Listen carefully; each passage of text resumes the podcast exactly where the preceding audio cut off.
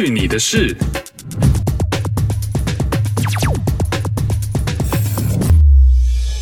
嘿呦，这里是去你的事，我是 RT，欢迎收听这一集。哎呦，我去！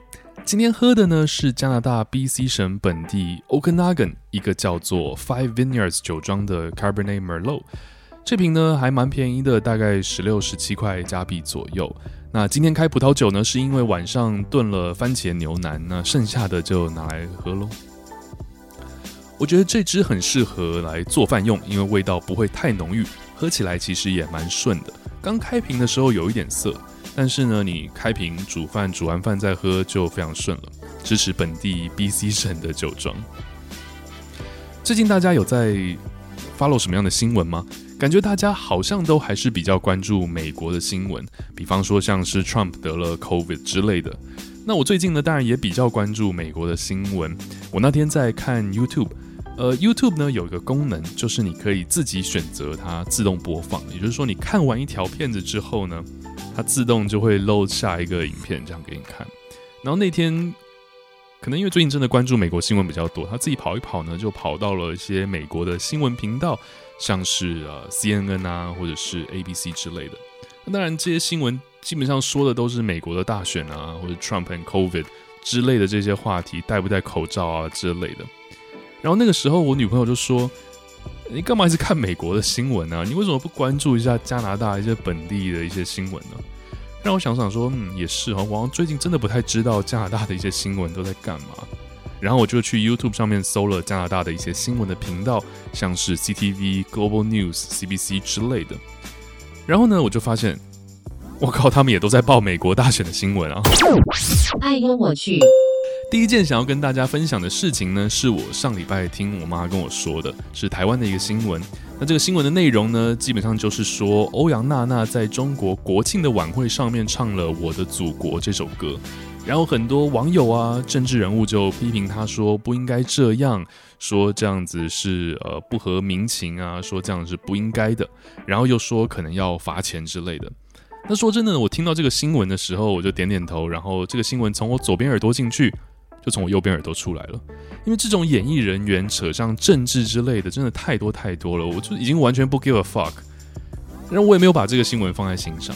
就没有想到，过两天我发现我的 Facebook 啊，还有一些其他的 social media 上面，就真的好多好多人都在讨论这件事情，各方面的声音就出来了。我想说，我靠，这件事情的讨论度也太他妈高了吧！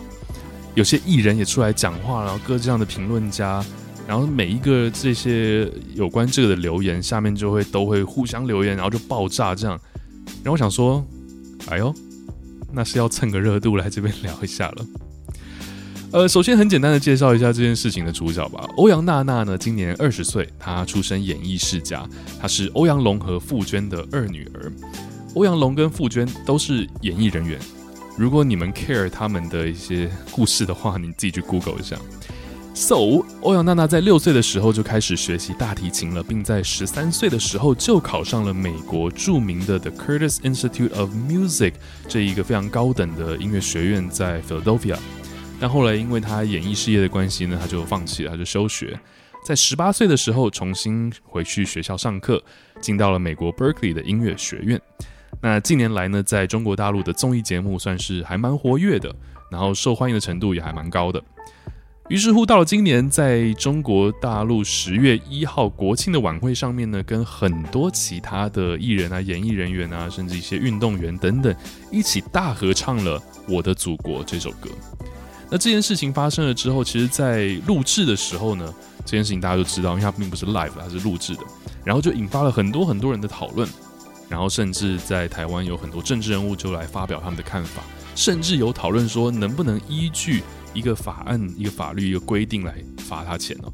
根据的这个规定呢，是《台湾地区与大陆地区人民关系条例》第三十三之一条的第一项，对他进行裁罚。可以罚 up to 五十万台币。好了，虽然感觉五十万对他来讲也并不是什么大钱，但只是原则问题嘛。不过当然，最后这件事情是并没有发生，就是他并没有被罚钱。只有像是比方说文化部长呢，他就说，呃，交给民众去公平等等的。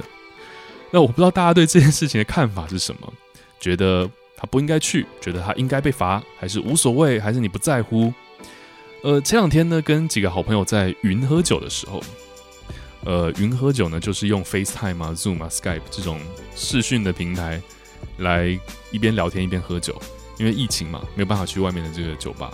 Anyways，就在云喝酒的时候呢，就跟朋友聊到这件事情，然后大家就把自己的看法都说出来了。我就很贱的把他们的话都录下来了，所以我们现在先来听听我的好朋友们对这件事情呢都说了些什么。我个人觉得觉得不 OK，但他们那是他们自己的选择，我没办法。是我是觉得他们应该要定个，就是说，如果是敌对国的话，你这样子的话就是就是叛国。我们跟中国版就是敌对国啊。喂喂喂，那这也是民进党说了算而已吧？因为他现在执政而已。那之前国民党算吗？敌对国是对你的主权有威胁的国家才叫敌对国。Well wait，那那很多国家都不承认台湾啊。他可是他们没有说要并吞你啊，对不对？我敌对国就是有威胁的嘛。他每天在说敌对国只是你自己的立场而已啊。就全民投票嘛，如果大家都觉得他敌对国就敌对国啊，对对。不是，那可是你这样讲的话，那就是所谓的相选啊。那照理讲，所有台湾的企业就不能跟那个大陆有。对啊，就不要去啊，就不要去啊。I don't care，我我又没有 business，I don't care。但是就是一大堆酸葡萄留在台湾呢。我刚才只是讲的极端一点，就是你要么就画一条线，就是说这个就是叛国；要么就是就不要罚他钱，就这样子，就是让他去吧。对。欧阳娜娜要不是被罚钱的话，那台湾政府就有种去跟连战讲说我要罚你钱，因为连战也干过一样的事情啊。我觉得，而且我觉得女生根本真的不 care 政治这东西。反正他这个年纪，他现在被他能赚这么多钱，他有这么多知名度，我觉得他在乎其他这种东西吗？而且老实说，说年年轻一辈的，好了，在在像他们那种年轻一代，你觉得他们真的在乎台湾的的的的去向吗？既得利益者他们是 OK。是啊，很多事情大家都现在都拿自由来当挡箭牌，你不能这样讲。你说 TikTok 在在美国要该自由，不受他的影响，因为你两个的那个。Politics 的那个模式就完全不一样的嘛，一个不在乎人权，一个是在乎人权的。那你这两个版就不能像了，你不能在你国家不在乎人权，跑到别的国家你要在乎我的人权。据我所了解的那个所谓的泛蓝的人，没有一个是真的想要统一中国，全部都只是想要维持现状而已啊。我跟你讲，台湾的那些立法委员、那些那些党员，百分之八十都是就是刚刚讲的是这样的。是的，这就是我的一些好朋友们，他们对于欧阳娜娜在中国国庆的晚会上面唱了《我的祖国》这首歌的一些看法。那其实每个人看法其实不太一样。那我自己对我来讲呢，其实我自己真的觉得没差，因为我觉得大家都是为了赚钱生活嘛。那艺人朋友一般来说，无非就是希望自己的知名度很高，那同时可以赚到一些钱。那对于这种事情，其实我觉得大家都是很自由的。你可以因为这样不喜欢欧阳娜娜或者不支持她，这是你的自由，但你不能不让她去，因为在哪里唱歌，在哪里唱什么歌，那是她的自由嘛。那至于很多人都喜欢讨论说，呃，演艺人员跟政治是不是应该分开啊，或是不应该扯在一起啊，或者应该扯在一起啊，whatever，各式各样的声音都有。我自己是觉得不用一定要分开。这个是看这个艺人自己本身的决定，他可以表态他的政治立场，他也可以选择不表态，这一样也就是这些演艺人员们的自由。但无论怎么样呢，这些演艺人员就必须要自己来承受他无论表态或不表态，或者他表态的内容是什么，对自己事业的影响。呃，我我想这对所有工作其实都是一样的。比方说呢，如果你今天很不爽你的老板，你可以选择表态跟他说，我不喜欢你。你也可以选择不表态啊，但无论怎么样，影响跟结局都是自己要承担的。像像我就不一样。嗨，老板，如果你在听的话，老板你是最好的，你对我最好了。哎呦我去。回到加拿大本地的新闻，我在前几期的节目里面呢，有说到 BC 省在十月二十四号就要省选了，要选我们新一任的省长。那我之前呢有呃上网申请了这个 mail-in voting，就是用邮寄的方法投票，他会把这个包裹呢寄到你家，然后你填完之后放回这个信封，然后你再寄出去，这样就是投票了。那在中秋节那天呢，我就收到了我这次 BC 省省选的选票了。那我就想说，看看我的选区，每个人住的选区不一样嘛，到底是有谁在竞选？然后我就很 what the fuck 的发现，我住的选区居然只有一个候选人而已。我想说这什么鬼啊？这没得选啊？难道说就其他的这个政党就没有要派人在这边了吗？然后我就很仔细的去看了所有的选区，我就发现原来有好多好多的选区都只有一个候选人而已。然后那个时候我还跟我同事、跟我朋友说：“我这什么情况啊？是不是因为这次选举太急了？然后很多地方其实就没有这些政党来不及派这些呃参选人到这些选区里面来登记？”结果我发现我错了，原来我上网看的那一天呢，其实还不是登记成为候选人的截止日期。因为这次呢，其实靠这个选举实在是真的太紧急了，所以时间是非常非常的短的。所以虽然说选票已经寄到你家了，但其实很多地区、很多选区的这些候选人，其实他还没有完成他们的登记。然后过两天之后呢，我自己再上网看一下，我就发现，嗯。候选人都补满了，每一个选区至少都有两个候选人。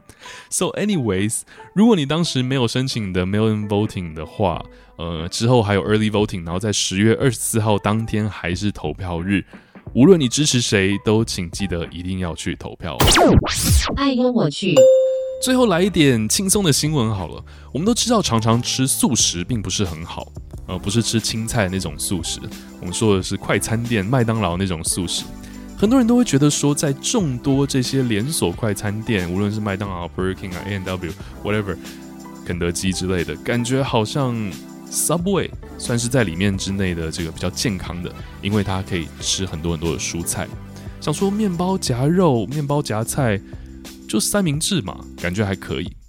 但问题呢，其实就出现在这个面包上面，因为最近在爱尔兰呢，当地的最高法院裁决出来了，说 Subway 的面包。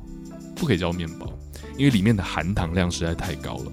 在爱尔兰呢，你的产品要合法的称之为 bread，合法称之为面包这个东西，这个产品里面呢，你的面粉跟糖的比例上，糖最多只能占百分之二。但是 Subway 他们的面包，他们所谓的面包，它的糖和面粉的比例，它的糖占了百分之十，这样感觉好像是蛋糕一样。So yeah，well Subway 虽然蔬菜是可以吃比较多，但原来它。的面包糖的含量真的非常非常高，怪不得我觉得它的面包还真的蛮好吃的。广告时间，每一个企业都需要自己的网站，网站的目的不只是产品目录和联络方式。一个成功的网站能帮你强化曝光率，提升知名度，增加营业额。一个成功的网站能帮你达到你要的目标。怎么将你的网站转型为成功的网站？详情请上 oldmoondigital.com。以上就是今天的去你的事。如果你喜欢的话，记得订阅并且分享给你身边的人。我们下次再见。